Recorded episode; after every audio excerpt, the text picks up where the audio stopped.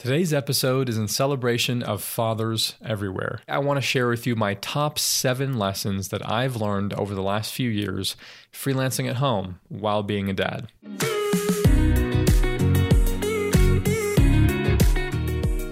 Father's Day, the holiday, is coming up, but every day is Father's Day. And I want to first take the time to thank my dad. No parent is perfect but the overall impression that was left in my mind and my heart about my dad is that he loved us and he put us first and he wanted his children in his life. He wanted to be a dad. He liked being a dad despite the stresses. And he wanted to spend time with us. And that really leaves a lasting impression on a kid. Um, and I think I've carried that with me to my dadhood, where the whole reason why I'm freelancing and working the way that I'm working is because I want to spend more time with my children and I want to spend more time with my wife. And my dad accomplished a serious upgrade from his father. That his father loved his family and he worked hard and he was gone all the time working and trying to provide for his family. And that generation um, was a lot like that. And uh, there were also less opportunities than there are today to be able to just work at home. In fact i mean the internet didn't even exist. So my dad uh, he, he wanted to at least commit to being able to have a standard nine to five job where he could be home on the evenings and home every weekend and he succeeded at that. And um, I never once felt that he was trying to avoid us with his work. And I really enjoyed the time that I had with him because he was home most evenings and most weekends. And he worked hard to be able to provide a good life for us. And he was passionate about being a dad. Uh, despite any shortcomings, he, he was trying his absolute best because he loved his kids. And he paved the way for me uh, to be able to give even more time to my kids. Uh, where now I get to work only 20 to 25 hours a week, and that's enough to support my family comfortably. And I'm able to work at home so that I can support my family in other ways. Uh, by providing more time to them and more help around the house and more help with kids. And I love that I get to be here and I'm not missing all the little moments that kids have as they're growing up that uh, it's not just my wife giving me a, a summary of the day. I'm here witnessing it, even though there's a few hours a day where I'm not available uh, on mostly four days a week. Um, I'm still available most of the time. So I'm grateful that my father taught me work ethic, but also empathy. Uh, he was very good at allowing me as a child to show emotion. And I'm very grateful for that because it was not typical for dads in the 90s and generations before that.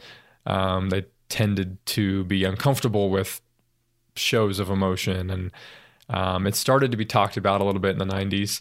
Um, but in my generation, it's more prevalent for sure that dads are okay with their children showing emotion. They're okay to show emotion, and they're okay to be present with their children in that and allowing their child to process that. And and I'm really grateful that my dad taught me that it's okay to cry. Um, but he also taught me how to be a man. He taught me how to be a family man. And uh, so I thank you, Dad, for unapologetically being my dad and and just loving that role that you took on for those years. I also wanted to thank all the dads out there that are committed to raising their children, but they don't have a spouse to help because of various circumstances freelancing is definitely for you as well. And I want to thank all the men who have stepped into fatherly roles where the biological father abandoned post or died. Every child needs a father and a mother, and I'm grateful for all the people that step into those roles. Working at home has really helped me to gain enormous respect for the moms that take on the full burden of childcare during the day. And it's not easy and children know how to find all your triggers, they know how to push all your buttons, and you can either see it as an opportunity to transform who you are, or you can choose to be defeated by it. And you can, that when you see your ugly come out, you can choose to just kind of give into it and be like, well, this is just how it is. This is just who I am. Or you can choose choose to change and transform yourself. And I also wanted to thank my grandfathers and the ways in which they have paved. It's like each generation prepares a path for the next generation to then walk down. and then that generation builds more of the path and the generation after walks down it and and that's how it goes and it's really cool. Um, I would encourage you to learn about your ancestors and all the fathers generation to generation as you go back. Um, I'm also grateful for the father of my wife, my father in law, and all that he has taught me and all that he taught my wife and the way in which he loved and raised her. Nobody has a greater impact on the state of this world and the future of humanity than parents. They are literally raising the people that will lead countries and start businesses and find solutions to the world's problems. So let's get into the seven top lessons that I've learned freelancing as a dad over the last few years. Now, what I do as a freelancer is I do video content marketing. I help businesses to design their video strategies, and then I help to implement them and manage those strategies just so you can have a sense of what I do day to day and what my business is about. So, lesson number one is that there will always be more steps than you think to get to your goal, and then more steps within those.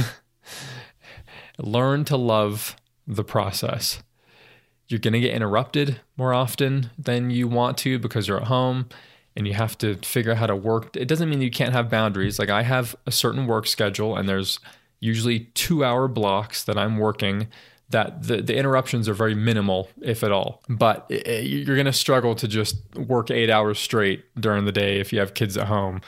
Um, so don't don't expect that. but if you're organized and you're patient with the process, it's going to be okay. You'll go into it thinking, you know, once I do these three things, I'm going to get my first client. And then those three things turned out to be 30 things that you actually had to do before you got your first client. And that's just life. That's a lesson you have to learn with life. We're in the process right now of trying to uh, build our own house and we haven't started the actual building of the house yet, but we've been doing all the prep work that has had a thousand more steps than we initially expected. A lot of prep work with our income, with finances, how we do taxes. It's taking much longer than I thought it would to uh, to prepare to be able to uh, get into a house being self-employed, and um, so this lesson continues to pop up in my life it's not just something that you need to know in your business, that there'll always be more steps than you think. So be okay with that and just do things in, in wisdom and in order and in the right order. Make sure that you keep prioritizing everything and that you know what the next step is and that you're okay to keep discovering new steps that you didn't know would be there. And when I talk about being patient, it's it's not about just waiting around for 5 years before finding your first client even though you're putting in 20 hours a week into your business. With freelancing, you can raise your income much faster than being an employee. So in reality, employees actually have a lot more patience than I do. Um, I don't have the patience to only get a 3% raise per year when that doesn't even keep up with inflation, uh, let alone a growing family. But you must be patient with the growth that you have to experience in order to start making money as a freelancer.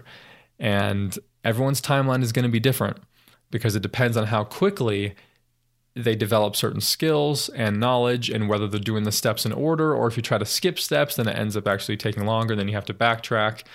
Um, so everyone's journey is going to look a little bit different. You could find your first client within a week or two or it might take a couple of months.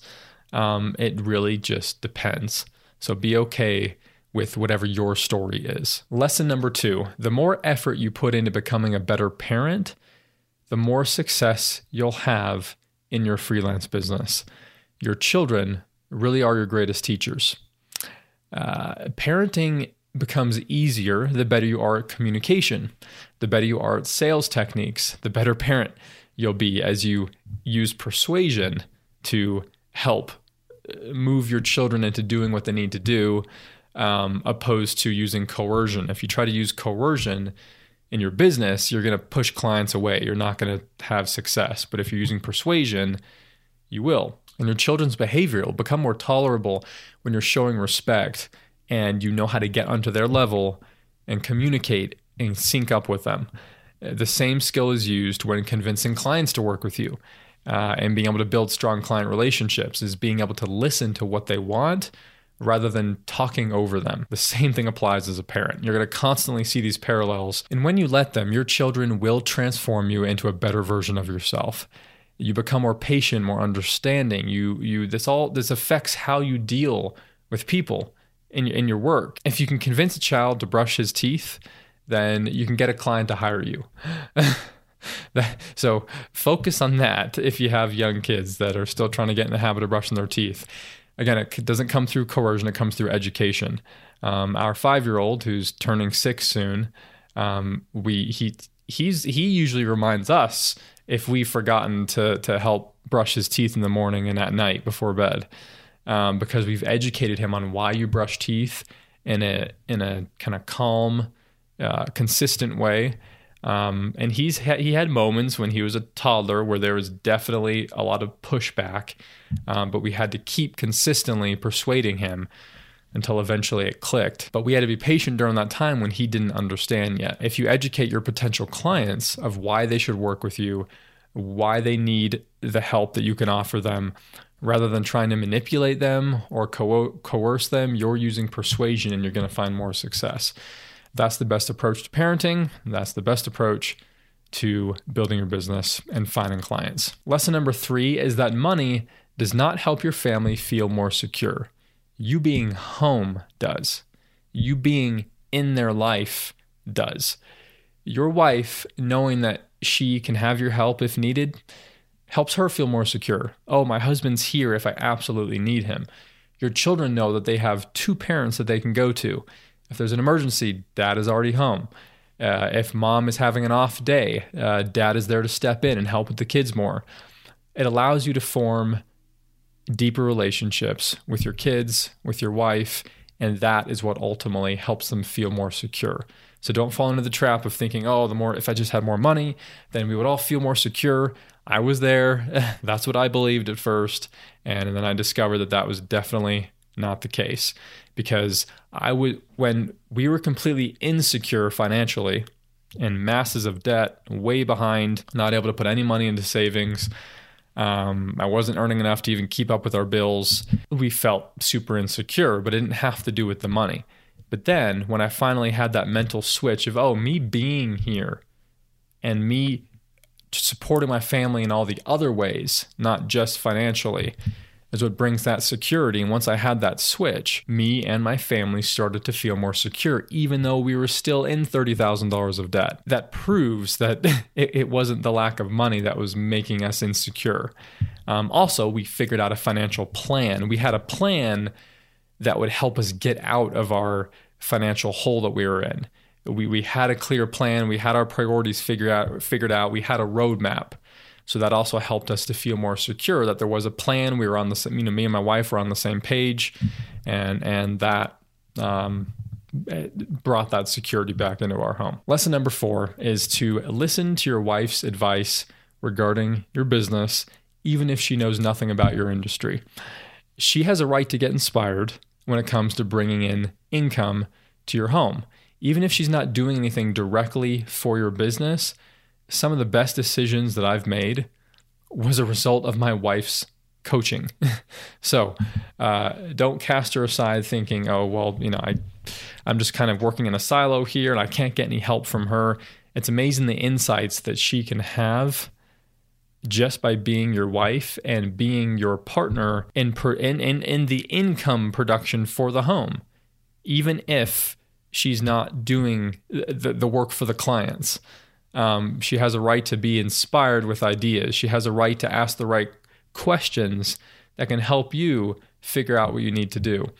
And she has always been very good at that and asking me good questions and helping me to discover, oh, this is what I need to do next, or helping me to prioritize what I need to focus on.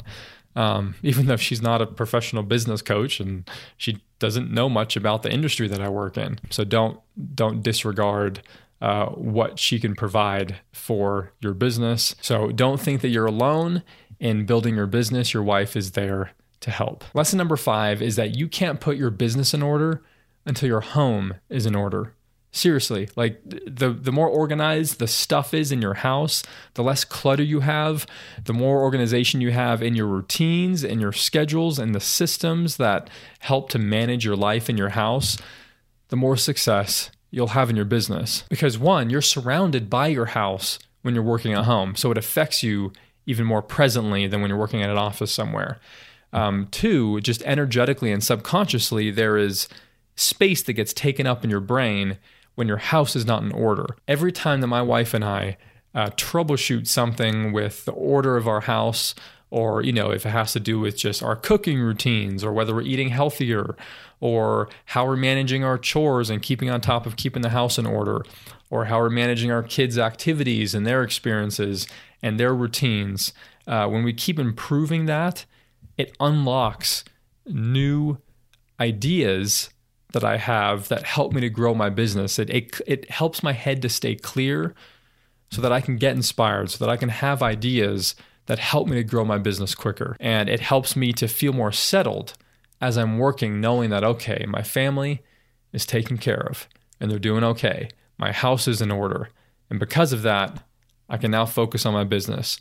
I can focus on earning money to help support the continued building up of my house. So, if you need to stop working for an hour and you need to clean up the clutter in your office, you need to vacuum the house, then do it. this also goes for your office space specifically. Every night or every other night, I'm always zipping through and making sure that this office is cleaned up because this space I also have my my son in the back has a Lego table uh, where he likes to build and he likes to kind of, you know, this is where I create. This is my creation space where I'm creating this business and I'm creating videos.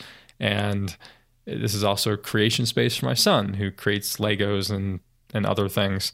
Um, but I also have to help him to keep things clean and organized in his space. Um, but by keeping this space in order, it helps me to think more clearly. When your space is in order, you will literally have an easier time getting clients um, you'll take yourself more seriously, and so will they. Even though they can't see the rest of your house, they don't know how in order it is.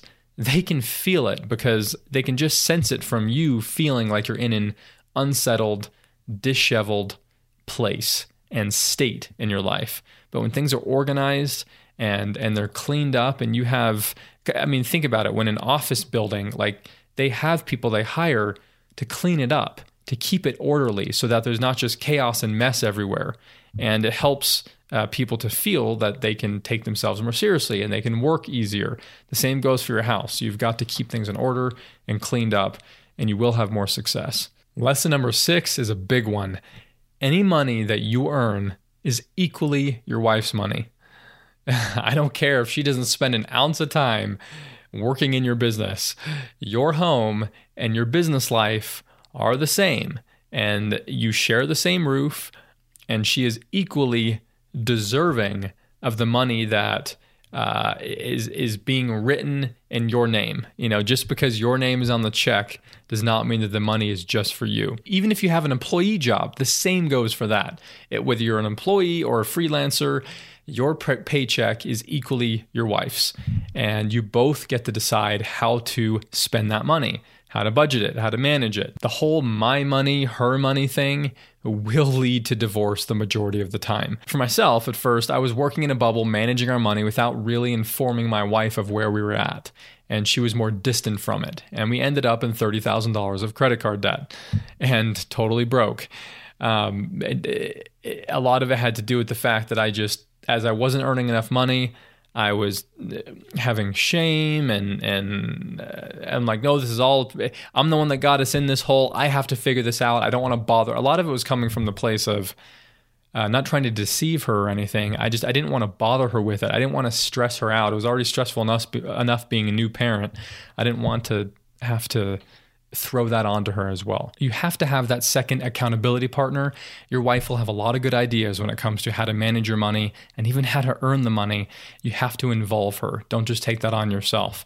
And it's okay if like one or the other does the bills and you can designate various tasks, but you both have to be fully involved on knowing where you're at financially and knowing your numbers. And the role she plays in helping to manage your family and your home has a huge impact on your business. So she might as well be getting a paycheck in her name because she really does deserve that money. Now, my wife actually does legally have her name on half of the money that my business business brings in because she has 40% ownership I have 40% ownership in the company, she has 40% ownership, and then our trust has 20% ownership.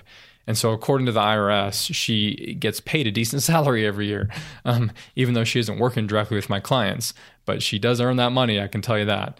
And uh, she's taking the lead on managing the side of the business that is, that is most important, and that's our home. And I help a lot with that but she still takes on more of that because she's not spending time working with clients or doing any of those business admin tasks. Um, but she is my go to business coach, and she's getting paid several thousand dollars an hour for the coaching that she provides me.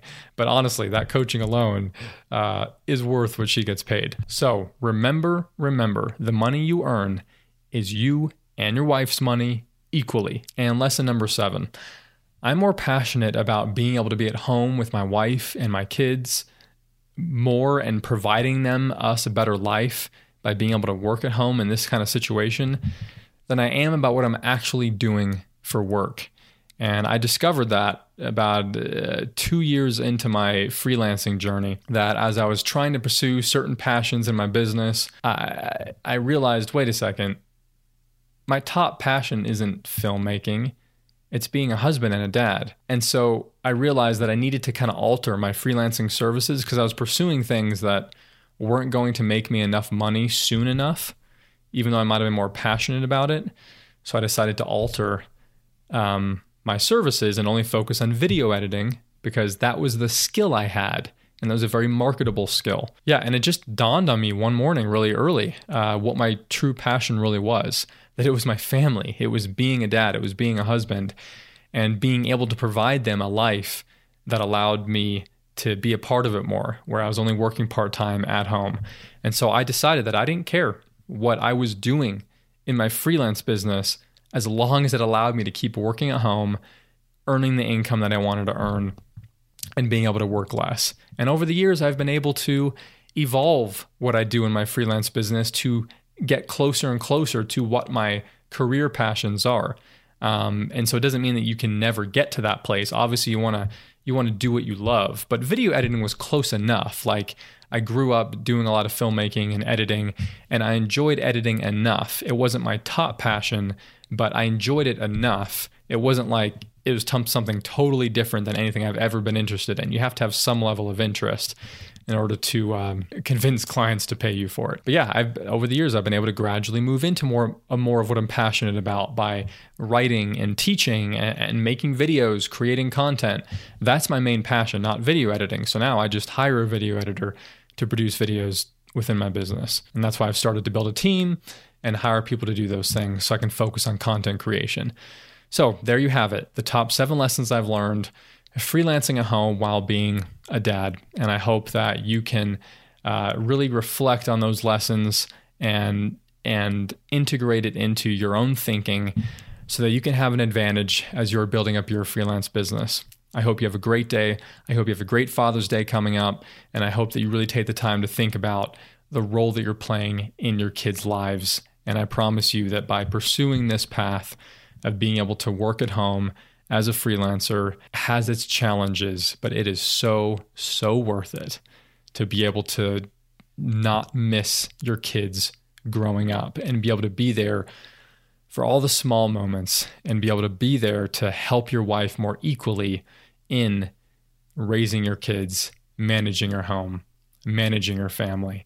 And I I can never go back.